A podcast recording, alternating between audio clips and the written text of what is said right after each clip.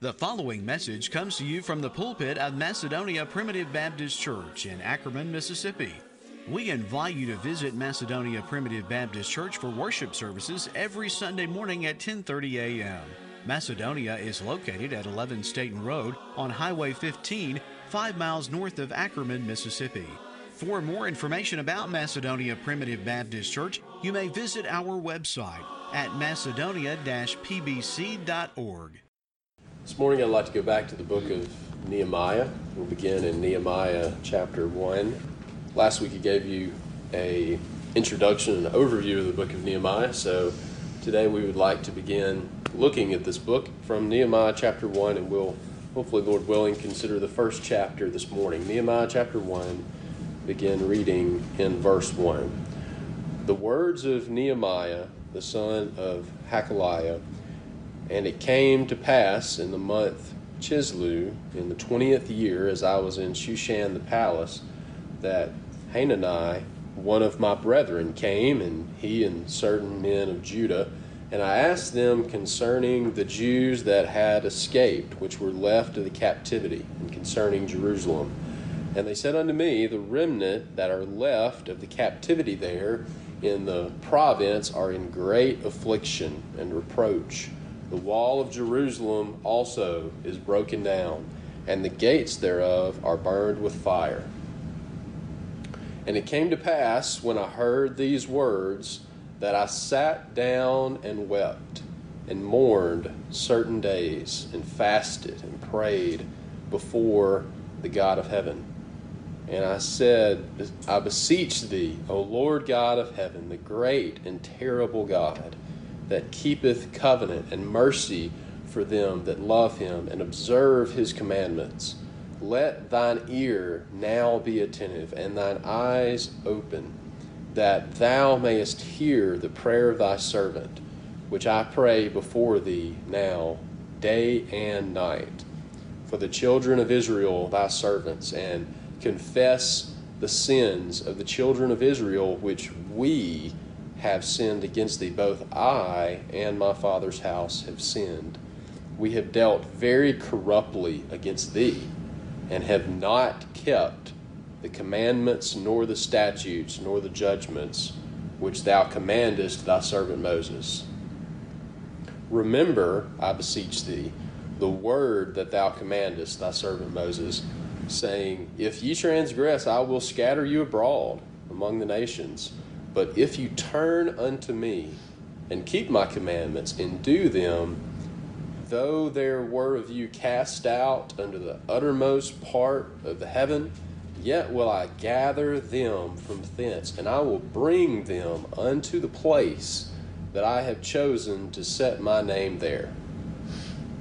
Now these are thy servants and thy people, whom thou hast redeemed by thy great power, and by thy strong hand. O Lord, I beseech thee, let now thine ear be attentive to the prayer of thy servant, and to the prayer of thy servants, who desire to fear thy name, and prosper, I pray thee, thy servant this day, and grant him mercy in the sight of this man, for I was the king's cupbearer.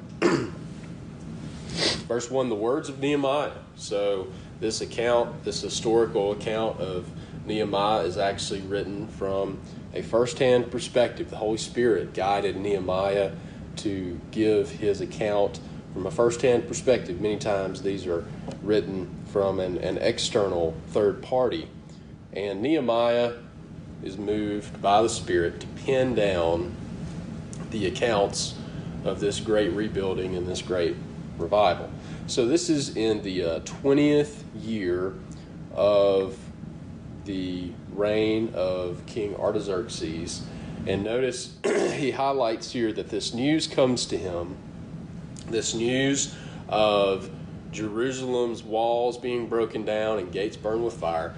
It comes to him in the month Chislev, and that's the ninth month. I want to make sure, as we kind of set the stage for this, that we have a, a big picture timeline of what's happening in this book. Okay, so he gets a notification of this. He is told by his brethren that the uh, people in Jerusalem are in great affliction, and the walls are broken down, and the gates are burned with fire. And he receives that that message in the ninth month, the ninth month. And then we find in chapter two and in verse one that it is in the month Nisan, which is the first month, okay, that he delivers the petition to the king, okay? Now, to give you a little bit of frame of reference, the Jewish months are not the uh, calendar months that, that we have from the first to the thirty-first. Jewish months are primarily based on the lunar cycles. So roughly, this is just a ballpark, so just to uh, give you a frame of reference, the ninth month would kind of be in our November to December time frame, okay? The first month, you should know that month, Nisan, that is the observance of the Passover, and obviously we know that that is when Jesus was crucified, right? So that corresponds to the March and April time frame, okay? You should know that month pretty well. And then we fast forward all the way to the completion of the rebuilding of the wall, and that was in the sixth month. Now, it took fifty-two days to rebuild the wall, right? fifty-two days. So just back up about uh, two months, roughly. He arrived in Jerusalem in the fourth month. Okay, so I want you to think about this. A lot happens in a year, right? A lot happens in a year. This this happened in about a nine-month period. Uh, at least this portion of it did. There's other portions later in the book that deal with a later time period. But from he is from when he is notified of the the walls being broken down and the people being in great affliction to the time that uh, the walls were completed is about a nine-month period. And then during that nine months, it's amazing how the Lord allocated those nine months. He spends four months praying, okay? He spends four months praying from the ninth month to the first month. He spends, he spends four months praying. He spends three months traveling from Shushan the palace back to Jerusalem. And then it only takes them two months to rebuild the wall. So think about that. He spent four months praying, and it took him half as long, two months, less than two months, to rebuild the wall as he spent dedicated in prayer. And it took him three months to even get there, and it only took him less than two months to rebuild the wall, right? How about that? That the Lord uh, the Lord guided him to invest double the time in prayer, that when the Lord opened the door in a mighty way, it took half the time he spent in prayer to even finish this, this impossible effort in the rebuilding of the wall. So all of this time period happens within about nine months. And he is uh, notified by his brethren. Uh, he's working in Shushan the palace. Shushan the palace. And you, you probably have heard of Shushan the palace, probably more prominently from the Book of Esther. And the Book of Esther happened uh, about forty years before this time period. But if you remember, it was in Shushan the palace where the king was having this big riotous party, and then he, he requested Vashti to uh, perform for the men, and she rejected that, and then he deposed her for the king, and then he as the queen, and then and then uh, Esther was elevated to the king, right? But that was in Shushan the palace. And Shushan was the winter palace.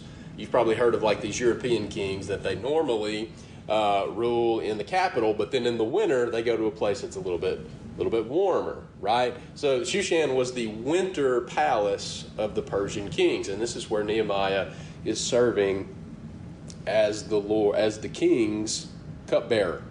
So his uh, some of his kinfolks arrive back home, and they notify him and they tell him of the people of Israel being in great affliction and reproach. Now, when the Lord moves him to go back, you see all of the obstacles and all the vitriol that comes from their enemies, primarily Sanballat and Tobiah, and no doubt that they had that same vitriol and hatred for God's people at this time too.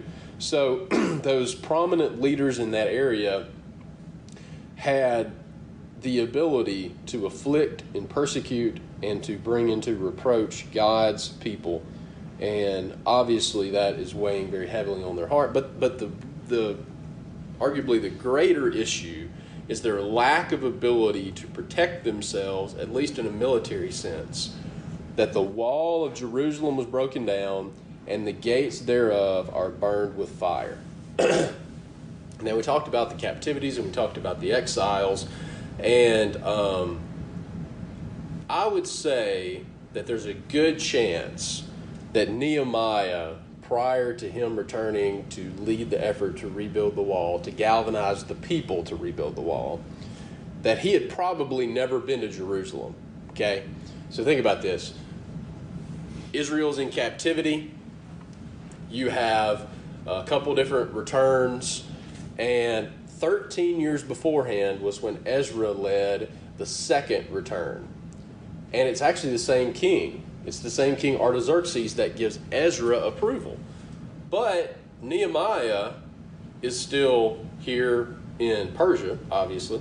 So Nehemiah did not go back thirteen years earlier. Now, uh, did he just simply defer and not go? He may have been the king's cupbearer then, and he was not allowed to go. But Nehemiah did not return thirteen years earlier when Ezra led a return. So Nehemiah has most likely spent his entire life in Babylonian slash Persian captivity, primarily Persian. So he spent his whole life in captivity, and he's most likely never even seen Jerusalem in person. But his heart is still burdened for Jerusalem. Why? Because he knows that's his homeland, right? He knows that's the land of his fathers and the land of his kindred. So he's never been there before, which I think makes this even more commendable, that he is burdened by the Lord to to galvanize and to stoke and to lead this, this rebuilding of the people, this uh, great work that the people accomplish, that the Lord blesses the people to accomplish. But he lays this burden upon him, and he's never actually physically been to Jerusalem. But when he receives this report, he receives this report from his brethren that are visiting him and giving him this report, he is so burdened and overwhelmed with this that he immediately begins to weep and to mourn and to fast and to pray. And he continues in this diligent fasting and prayer for four months leading up to the Lord opening up this amazing door in the first month for him to give the opportunity to present his request before the king, right?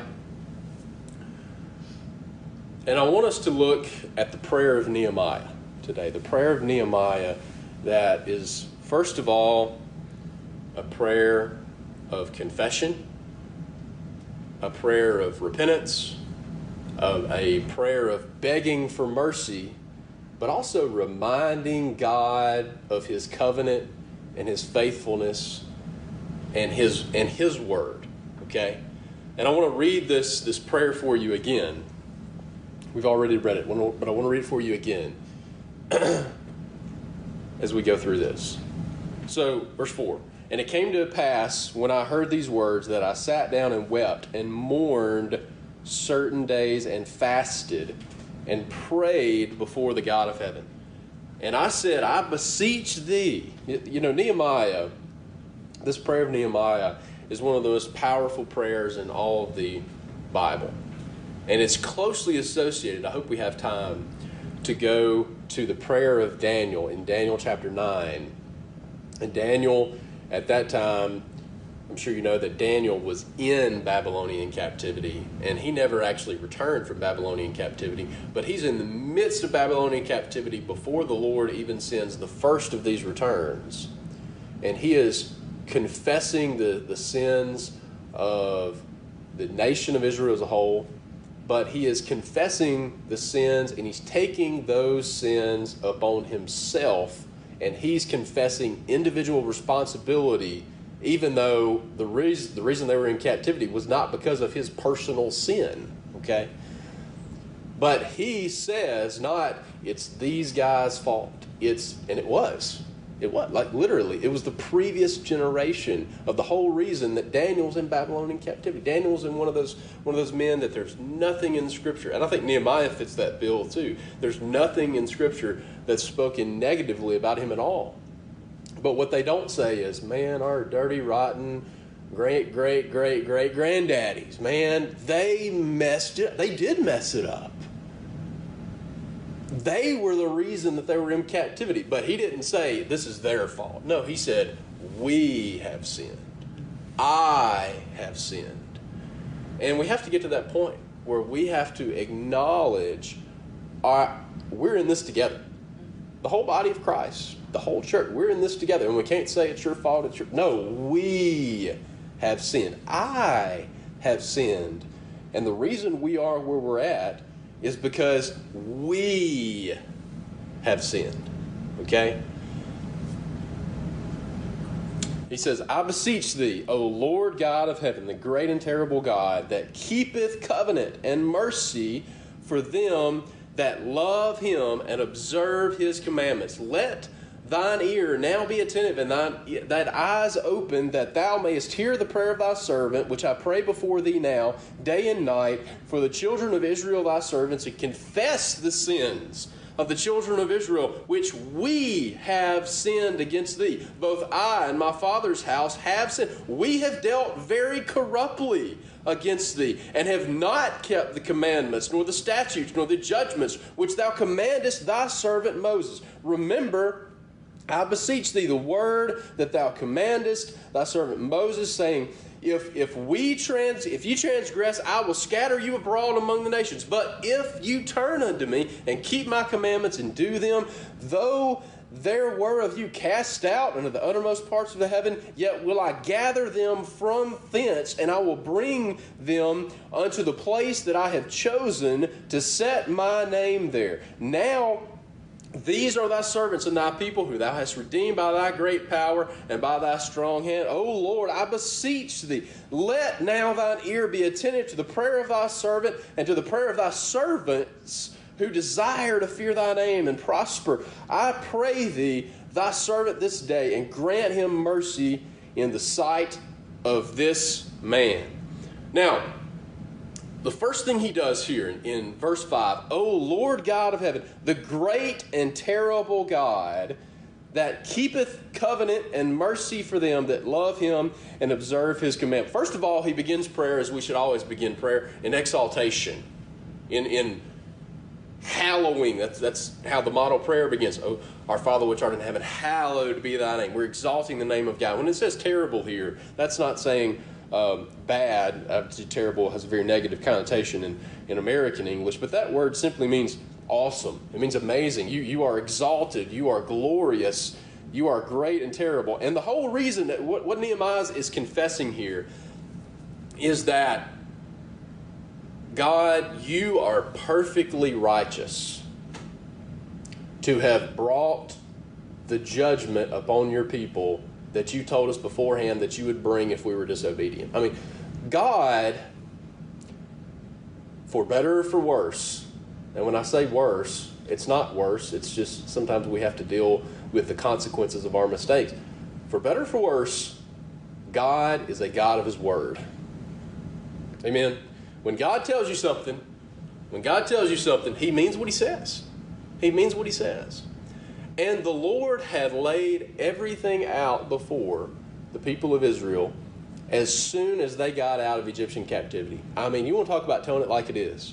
But let's go ahead and back up here. Let's go ahead and just look at these verses that Nehemiah is referring to. He knew the Word of God. And he's saying, Lord, you are not unrighteous. You haven't been unfair to us.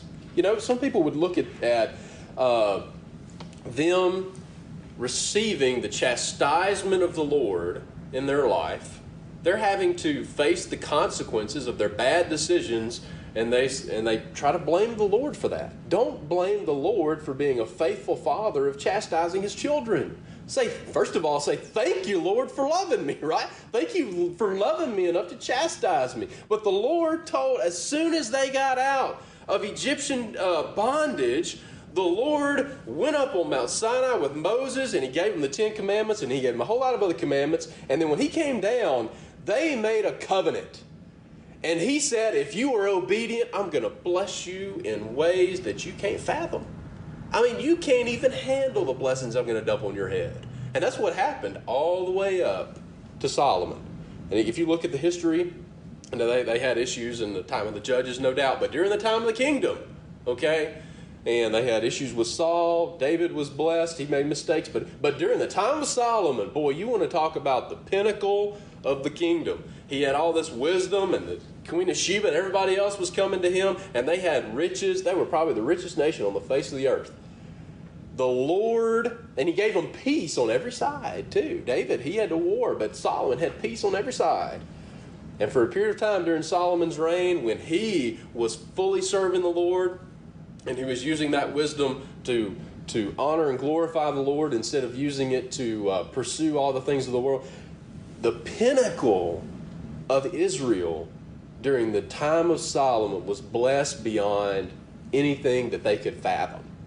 I mean, there's no telling how many in today's value, maybe billions, at a minimum, hundreds of millions of dollars that that temple was worth, of all the gold and the silver, of the riches. I mean, they made they made stuff. They made gold and silver look like gravel. That's how prosperous they were. And and God says, look, if you're obedient to me, I'm going to bless you in a way that you can't even fathom. But if you're disobedient to me, I will drop the hammer. I mean, I will chastise you, and I will not let up until you repent. And he and he tells them this. This is to the first generation. He reiterates this in Deuteronomy twenty-eight to the next generation. Uh, this generation, as you well know, this generation heard this, and they said, uh, yes, we, we are willing to be held to this covenant. If you're obedient, you're going to be blessed beyond measure. If you're disobedient, you're going to be chastised. And they listened to the bad report of those ten out of the twelve spies. They chose to rebel. And what happened to that generation? They died in the wilderness, right? So this is to the first generation. And just to give you a little bit of a highlight of these blessings that he promised them, this is Leviticus chapter twenty-six. He said, look, if you look, this is verse three. If you walk in my statutes and you keep my commandments and do them, I will give you rain in due season, and the land is going to yield her increase. Uh, verse six, I will give you peace in the land, and you will lie down, and, and none shall make you afraid. You're not going to be afraid of your enemies at all. And I will, ch- verse seven, I will chase your enemies, and they shall fall before you with the sword. Five of you shall chase a hundred, and a hundred of you shall put ten thousand to flight. That doesn't work in a military sense, but it doesn't matter if the Lord's fighting on your behalf. So you will never, as long as you're obedient, you will never lose, a mil- as long as you do it my way, you will never lose a military battle. Look at, at the conquest of Canaan. They did it uh, God's way in Jericho. One man, you want to tell you how important your personal discipleship is? One man, Achan, disobeyed the commandment of God, and he took of the covetous thing, and the whole nation got sacked at Ai because of the covetous of one man. And you know what? They had to take care of Achan. As soon as they took care of Achan, they conquered Ai, right? But if you're obedient, there ain't nobody that can stand in your way.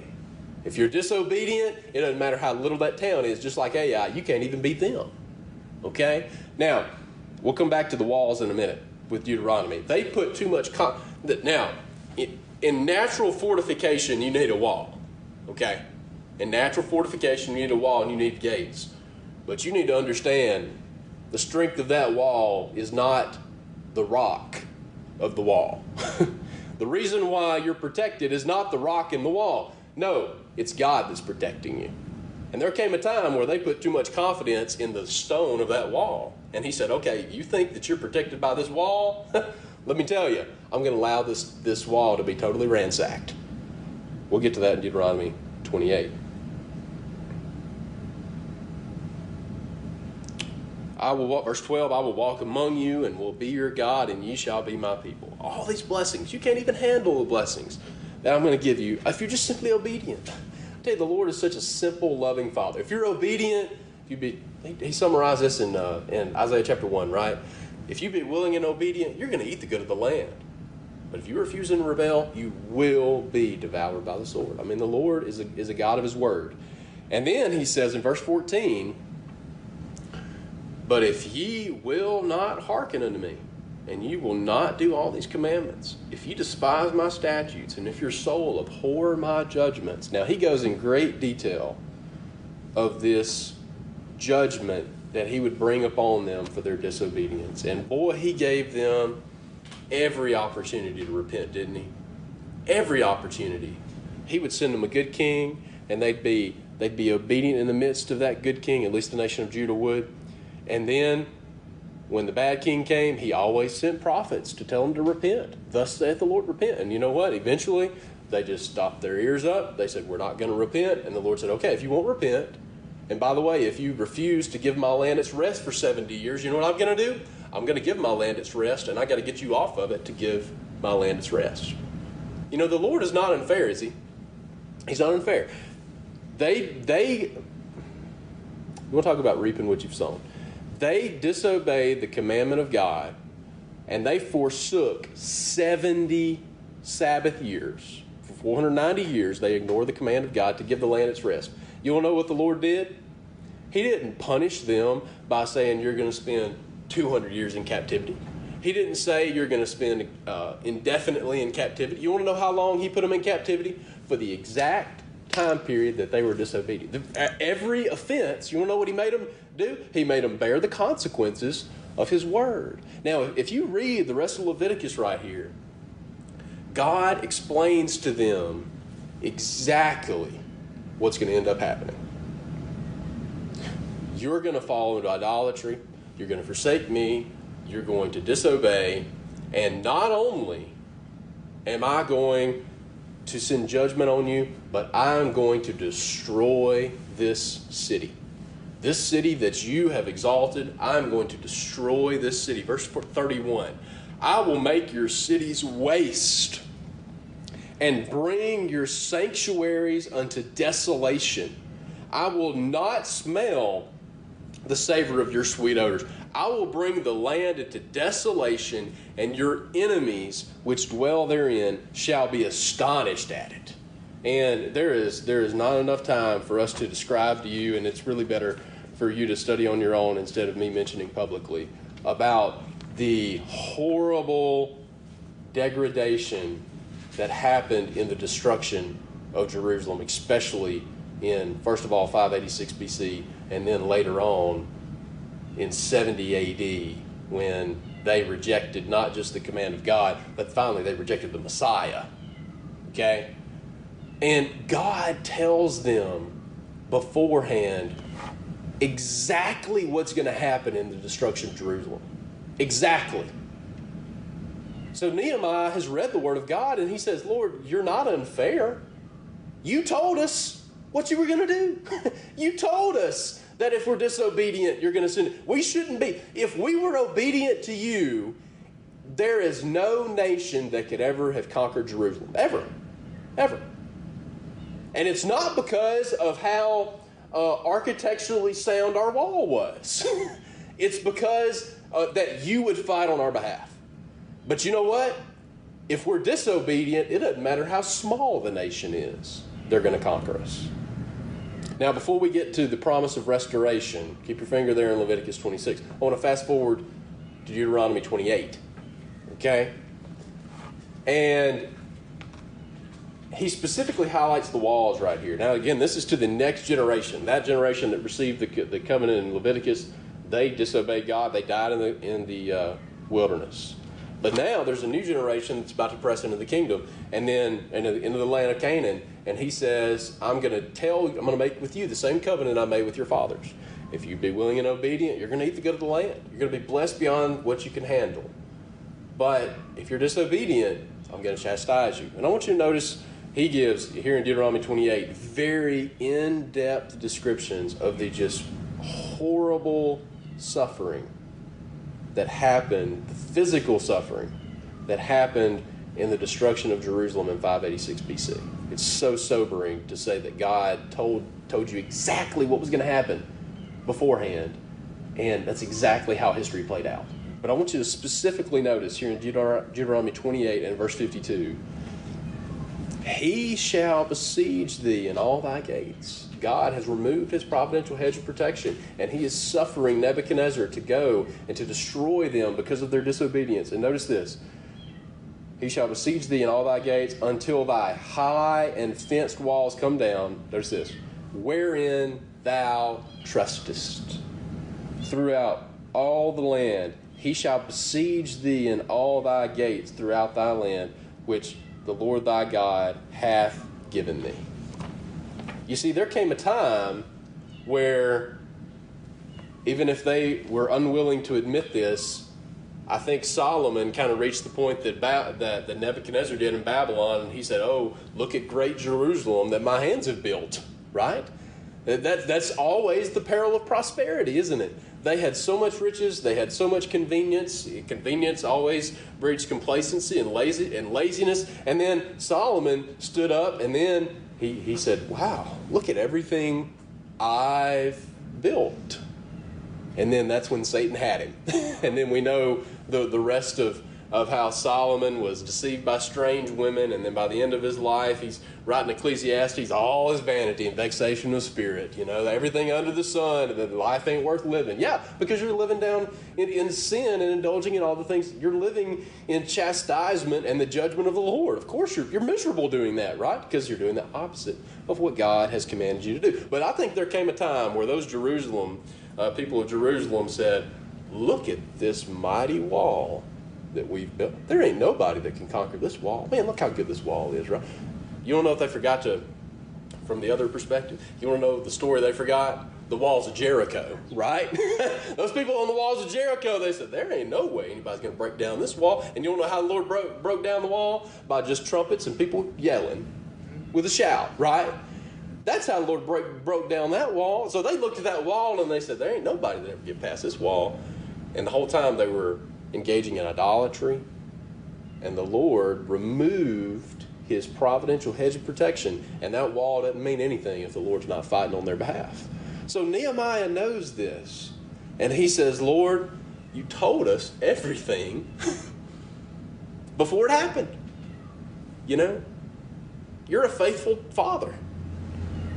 You told us these are the consequences for disobedience, and I can't blame you for chastising us in the exact way that you said you were going to chastise us.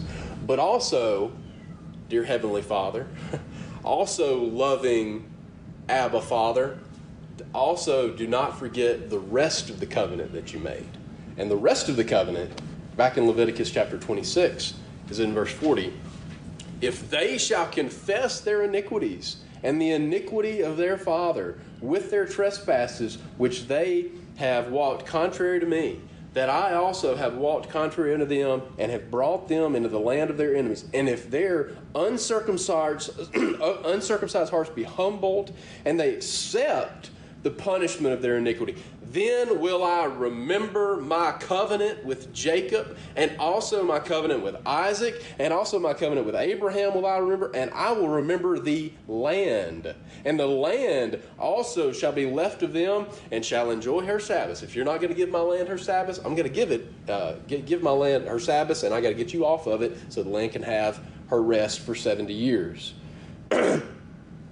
While she lieth desolate without them, they shall accept of the punishment of their iniquity, because even because they despise my judgments, and because that my soul abhor, and because their soul abhorred my stat. So I want you to notice that language there. I mean, you know, ignorance of the law is no excuse, right? But it was not just ignorance. They chose. They knew exactly what the right thing to do was, and they chose to rebel and go go the opposite way. It wasn't ignorance. They chose to rebel. What he says here through the rest of the chapter is that if you confess, and I'm so thankful, boy, some of the Old Testament, boy, it's heavy, isn't it? It's hard. Because the theme many times is judgment. But the Lord, every time he promises judgment, every time, he always promises restoration. Always. And aren't you glad that he, he's always good to do that, right?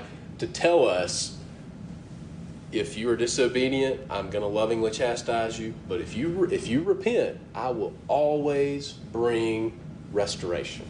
He always promises that. So Nehemiah knows that. He knows that God, this whole time, even if it's uncomfortable, even if it's, if it's uncomfortable to me and to my people, God has been faithful to his word all along. He told us exactly what he expected of us, and he held us accountable to the covenant we make. God holds you accountable to your covenants, right? Marriage covenant and other covenants you make in, in a legal sense. God expects you to be faithful to your covenants. And arguably the greatest covenant that you make is when you covenant, when you submit yourself to believers' baptism. And we don't necessarily, we, we kind of rewrote one or, or made an attempt at rewriting one a couple years ago. We don't necessarily have an official church covenant here at Macedonia. The, the Bible is our church covenant. But when you present yourself for believers' baptism, member of the church, you are making a covenant. And you are saying that I am going to be obedient to the Word of God. And you, I want you to understand how vitally important your individual obedience to those commandments are. We, we mentioned Achan, but we talked about the wall. Satan is always looking for any crack in the wall to infiltrate the church and the kingdom of God, to cause division and to tear it down. And I do not want to be the one in my portion of the wall to be his entry point, okay? And I want you to understand, God holds you accountable to the covenant that you made publicly to be obedient to his commandments and to serve the church in his kingdom, okay? So Nehemiah says, Lord, you've made a covenant, and you are not unfaithful to be faithful to your covenant, right? Now, it has not been pleasant for our people because we chose to rebel. We chose to rebel. But Lord, you did exactly what you said we were you were going to do. But also, Lord, remember the rest of your covenant. Because, Lord, I also believe that if we do what you told us to do, I believe you will be perfectly obedient to that portion of the covenant too. You promised us to return to our land. You promised restoration. You promised revival for repentance. Lord, you remember your covenant. And Lord, if we do our part, I know you'll always do your part because you're always faithful to your word. Okay? So what he says here is, O Lord God of heaven, the great and terrible God that keepeth covenant and mercy for them that love him and observe his commandments.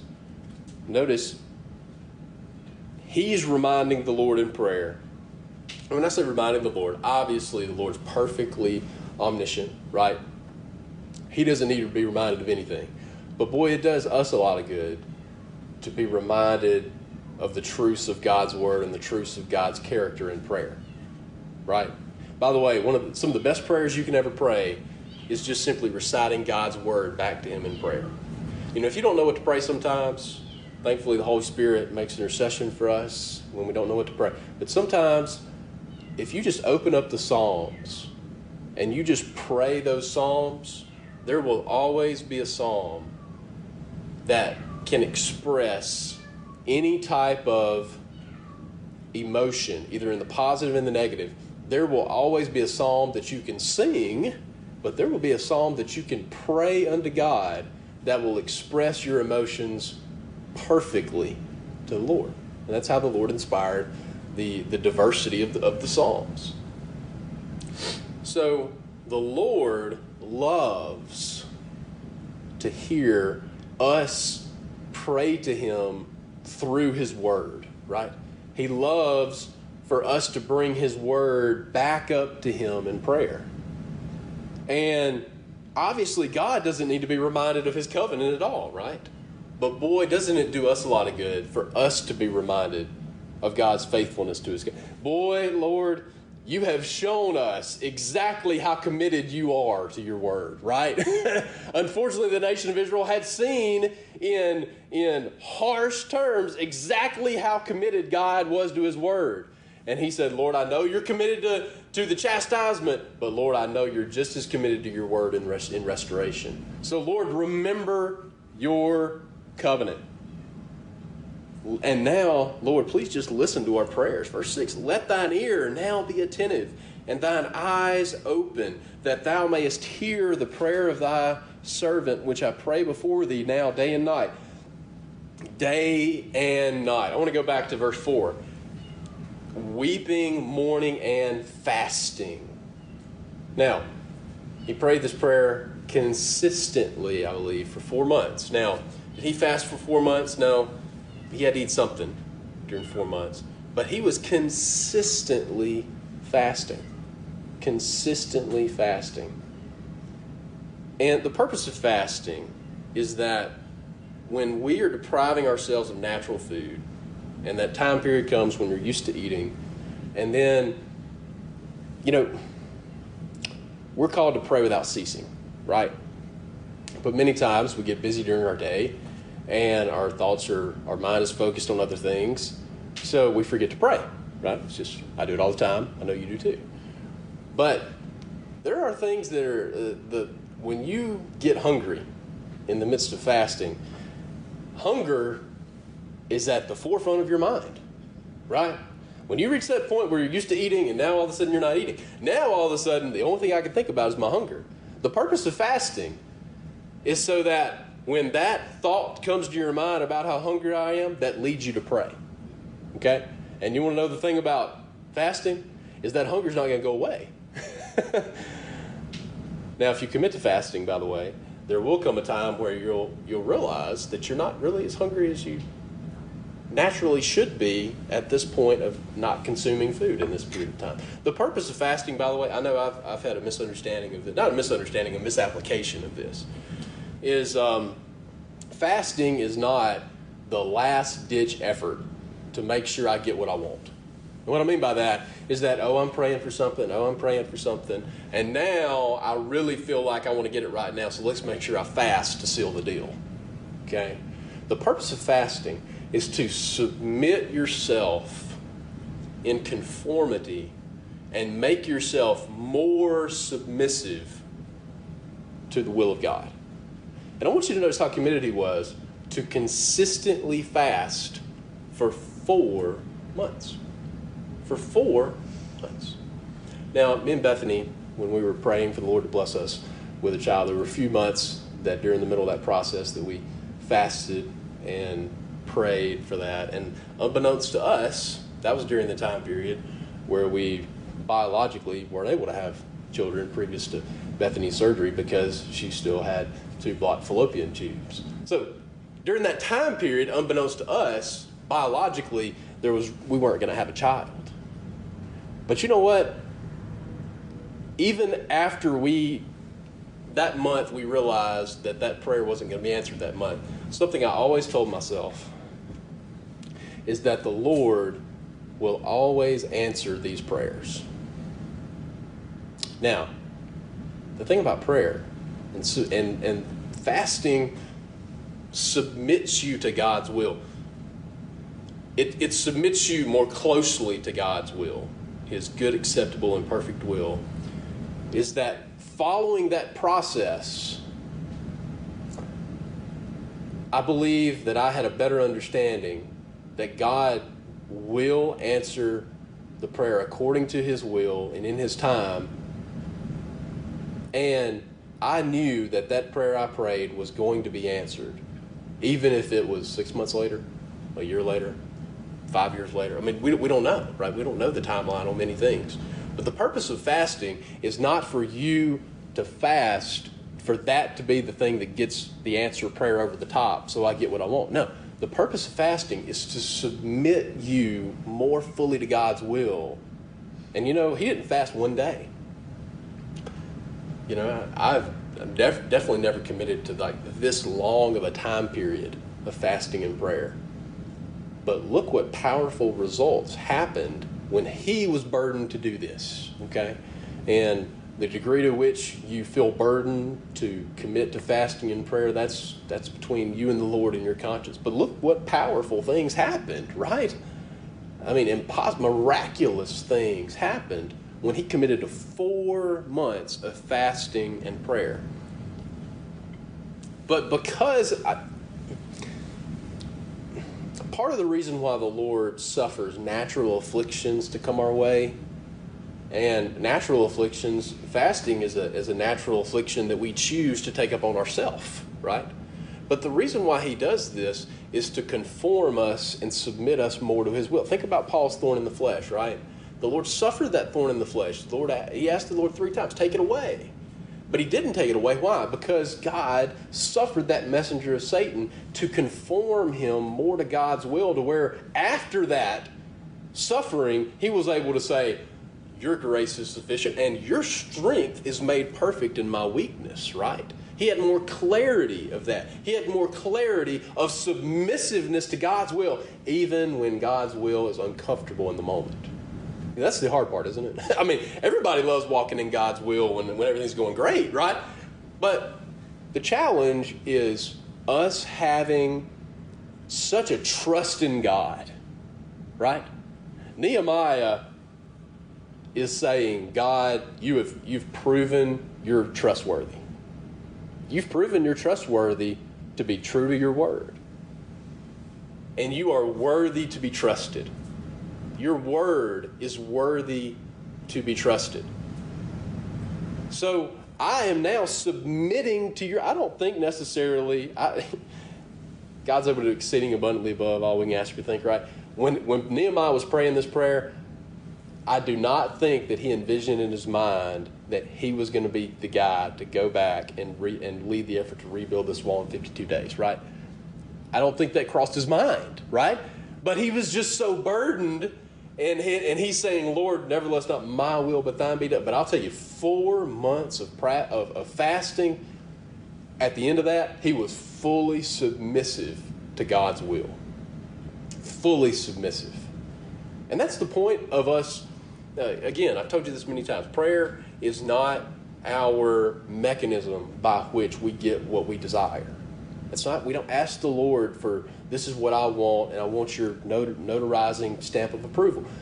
Prayer is us drawing closer to the Lord and submitting to his will, and then understanding that his will is always best, even when we're uncomfortable in the moment. Okay? Now, there came a time, boy, and, and when, when God opens doors and God starts providentially moving, things happen fast, right? Things started happening fast. But boy, about three, three and a half months into fasting and praying, I bet it was pretty tough, right? But when things started happening, they started happening fast. But by the end of it, by the end of that four months, Lord had had his perfect work in Nehemiah, and I believe he was fully submissive. You know, I don't necessarily think, again, I don't think he would look at himself as, okay, if I'm going to rebuild a wall, you really need to have a background in architecture, right? You know, uh, I really need to have a position of uh, where I've managed a large-scale building project before. He's a cupbearer. I mean, he drinks wine to make sure there's poison on it. I mean, like, he doesn't have any skills. Not really. He doesn't have any skills to lead a rebuilding of the wall effort. So, therefore, he's not saying, well, you know, maybe I'm going to be the guy that's going to rebuild. No. But by the end of it, after four months of humbly submitting to God's will and fasting, when the Lord called him to do it, he said, all right, let's do it, right? Even though I'm inadequate. I mean, I don't know, I don't know how to rebuild a wall, but the Lord's going to do it anyway. He's going to, you know, he's going to help me at each stage, each step of the way. But notice again, notice again, he takes personal responsibility for the for the sins that got him where they're at. It didn't matter how strong the enemy army was. I mean, and, and the, the Babylonians, and then later the Romans, the Babylonians, they were a fierce army, right? But they should have known that if God's in the matter, three hundred Uh, people led by Gideon killed one hundred eighty-five thousand Assyrians, right? I mean, it doesn't matter. It doesn't matter how many, how, how great the foe is. The Lord's going to protect that wall. But boy, there ain't, there's no enemy too small to protect yourself if God's not upholding that wall. So he said, Lord, we have sinned. We got uh, ourselves in the state that we're in, and you are so faithful, you did exactly what you said you were going to do. Okay? But he does not blame others. Now, the reason why they were in the state they were in is not because of Nehemiah. Don't miss the fact, okay? Nehemiah had not made a personal mistake that got them in that state. No. It was generations of mistakes of his forefathers. But he said, we have sinned. I have sinned.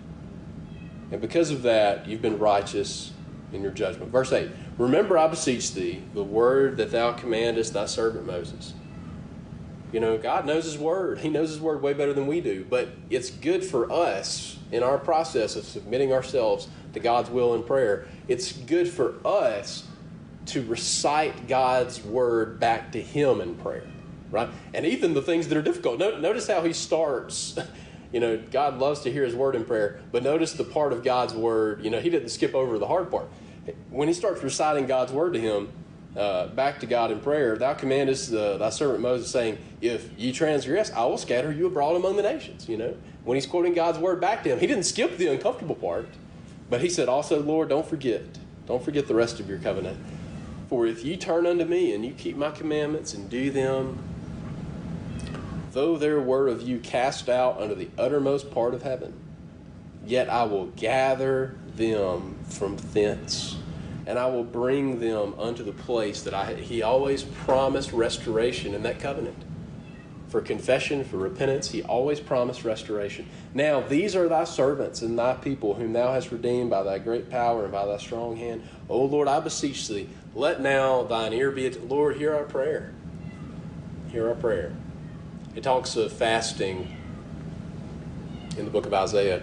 It says, and he's condemning them for doing self-righteous fasts, but he says, you're fasting for the wrong reasons, but you need to be fasting that your voice will be heard on high. I mean, it comes up as a really sweet-smelling savor when you commit to, to voluntary, personal affliction of foregoing natural food for a period of time, for God to hear your voice on high and for you to be more humbly submitted to God's will. But notice, he's not the only person praying this prayer. I beseech thee, let now thine ear be attentive to the prayer of thy servant and to the prayer of thy servants. He wasn't the only one praying for this. By the way, if you feel such a strong burden like this in prayer, you should share it with other people, right? We should be praying about these kind of things together because we're all in this together, positive and negative. We're all in this together. Who desire to fear thy name. We honor and we exalt you, Lord. Like, we're not we're not slandering you. You've been faithful this whole time. And now we're just asking you to be faithful once more. We just want you to be faithful for our confession and our repentance. You've been faithful all along. We're just asking you to be faithful now too, which we know you will be. Because of the character of God. Who desire to fear thy name and prosper, I pray thee, thy servant this day, and grant him mercy in the sight of this man, for I was the king's cupbearer. And then, boy, the Lord does that in a powerful way in the next chapter, but I want to highlight, as we're talking about prayer this morning, I want to highlight Nehemiah chapter two and in verse four, that as the king actually asks him, what's wrong? Why are you burdened? And if you've went four months of fasting, I'm sure it was very noticeable, but all the way up to that point, he'd put on a good face. But now he's finally sat in the presence of the king, and the king says, what are you, what's going on? What request are you making? And in the midst of that conversation with arguably uh, a personal conversation with probably the most powerful person on the face of the earth at this time, in the back of his head, he immediately says, Lord, please help me. So I pray to the God of heaven. That's what praying without ceasing is. Praying without ceasing is not uh, necessarily... Um, fasting and praying and being down on our knees twenty-four seven. Instead, praying without ceasing is in the midst of our daily activities, in the midst of our personal conversations. We're just saying, Lord, help me. Lord, bless me. Lord, guide me. And if you do that, the conversations will always turn out better. your, spe- your speech will always be more seasoned with salt. Uh, you, you will always have more of a soft answer uh, than a grievous answer that stirs up strife. Now, I want to conclude in the book of Daniel, Daniel chapter nine. Daniel chapter nine. And Daniel's in Babylonian captivity, okay? And you know what's unique about Daniel? You, Daniel prayed this prayer of confession. And the Lord visited him in a special way. But he never returned. He never returned. Daniel was taken in that first exile because he was one of those young men that were very intelligent and exceptional. So he'd spent, uh, except for the first fifteen years of his life, he'd spent his whole life in Babylonian captivity. And he did not have the privilege of returning.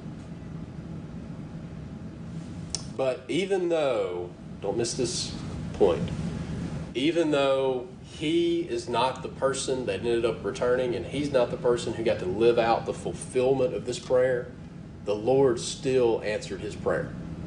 Okay?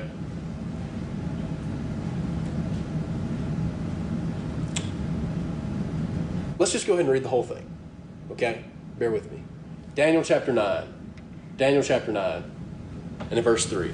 And I set my face unto the Lord to seek by prayer and supplication with fasting and sackcloth and ashes. And I prayed unto the Lord my God and made my confession. Now, I, I believe this happened uh, quite a bit before Nehemiah. And you'll see, not only is it a similar theme, but the wording is very similar. I think Nehemiah is following, most likely, the pattern of Daniel's prayer right here as he's praying for four months. Well, Daniel set the pattern, right?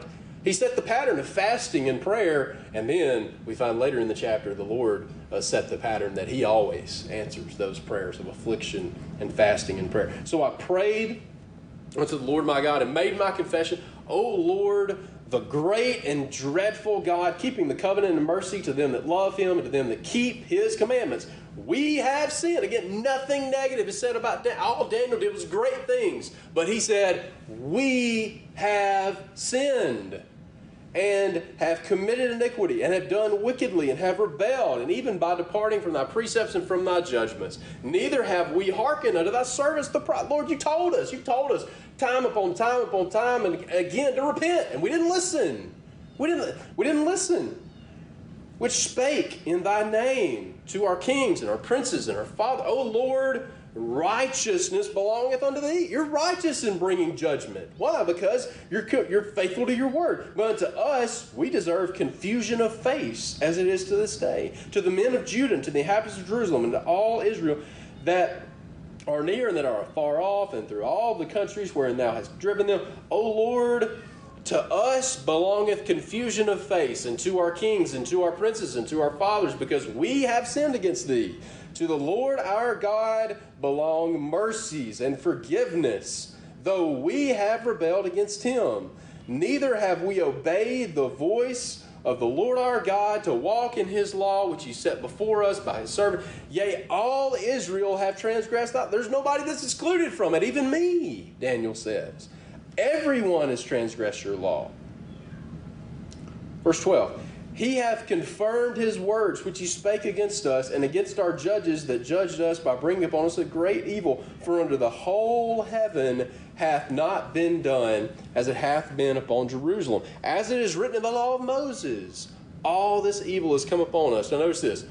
Yet have we not made our prayer before the Lord our God that we might stand, uh, turn from our iniquities. And they're just the stubborn, rebellious child that the dad says, if you do this, you know, quit lying, right? Quit lying. And then you whip them, and they still won't admit that they lied, right?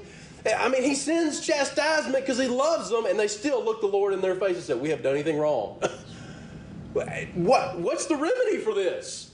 Just pray the prayer of repentance, right? Quit being stubborn and rebellious and looking the Lord in the face and saying, we haven't done anything wrong. Verse sixteen, O Lord, according to all thy righteousness, I beseech thee, let thine anger and thy fury be turned away from the city Jerusalem and thy holy mountain. Because for our sins and for our iniquities, we earned it. Now, therefore, O Lord our God, hear the prayer of thy servant and, and his supplications, and cause thy face to shine upon thy sanctuary that is desolate, for thy Lord's sake. O my God, incline thine ear and hear, and open thine eyes, and behold our desolations and the city which is called by thy name, for we do not. Now notice this. This is this is our only merit in prayer. Okay? And this applies in every every avenue of prayer, but especially in prayers of repentance. We do not present our supplication before thee for our righteousness, but for thy great mercies. Right? Our only hope. That's why, why how do we conclude? You should conclude every prayer. And it don't don't ever let it become a vain repetition. You should conclude every prayer. We ask these blessings in Jesus' name, right? We ask these these blessings based on Jesus' righteousness. That's imputed to us. We're, Lord, we fully understand. Mercy is not giving us what we do deserve. We, we earned everything we can. But, Lord, the reason why we're asking you to bless us is not because there's any goodness in us. We're asking you to just remember how holy and righteous and merciful you are, okay? We're not saying we have anything to bring before you. We don't. Lord, we're asking you to answer these prayers because of your righteousness. Now let's just skip to the end here. While I was praying, verse twenty, while I was speaking and praying and confessing my sin, don't miss this, the prayer of confession, the sin of my people Israel, presenting my supplication, while I was speaking, the man, the angel Gabriel, whom I had seen in a vision before, being uh, caused to fly swiftly, touched me at the time of the evening. And he informed me and, and talked with me and said, O Daniel, I am now come forth to give thee skill. Listen, the Lord hears our prayers. At the beginning of thy supplication, the commandment came forth, and I am come to show thee thou art greatly beloved. Therefore, understand the matter. And now, and then he gives him the prophecy of the seventy weeks. And what's the what's the beginning of the benchmark of the seventy weeks? Seventy weeks are determined upon thy people. Let's skip to twenty-five. Know therefore and understand that from the going forth of the commandment to restore and build Jerusalem, right? And then he brings it all the way to the Messiah. Daniel's prayer was, Lord, we've sinned. You've been righteous in judging us. Lord, please remember your covenant. Bring us restoration. And the Lord, as he begins praying, he knew his heart. He began the prayer, and the Lord sends the angel Gabriel to minister to him. And we, we know the Lord always answers our prayer. But boy, isn't it good if an angel comes and tells you the Lord heard your prayer, right? And then he gives him a prophecy that everything you're praying for, I'm promising you that it's going to be fulfilled, because Jerusalem, there will be a decree to go back. And then not only, yes, that's a blessing in and of itself, but then he points him toward the culmination of everything, which is the coming of the Messiah, right? Jesus said, Abraham saw my day, and he rejoiced to see my day. He saw him there on Mount Moriah. I think that Daniel saw Jesus Christ's day as that angel came and gave him that prophecy of the seventy weeks. Now, don't miss the bigger picture. Daniel never returned from captivity, right? But his prayer was heard, and the Lord answered that prayer. You know, it may not it may not be us that has the privilege of, of uh, living out that return and that revival and that restoration, but don't you ever doubt that the Lord hears your prayers, especially the prayers of confession and repentance. And he is always the God of restoration. We thank you for listening to today's message, and invite you to visit Macedonia Primitive Baptist Church for worship services every Sunday morning at ten thirty a.m. Macedonia is located at eleven Staten Road on Highway fifteen, five miles north of Ackerman, Mississippi. For further information about Macedonia Primitive Baptist Church, you may visit our website at macedonia dash p b c dot org.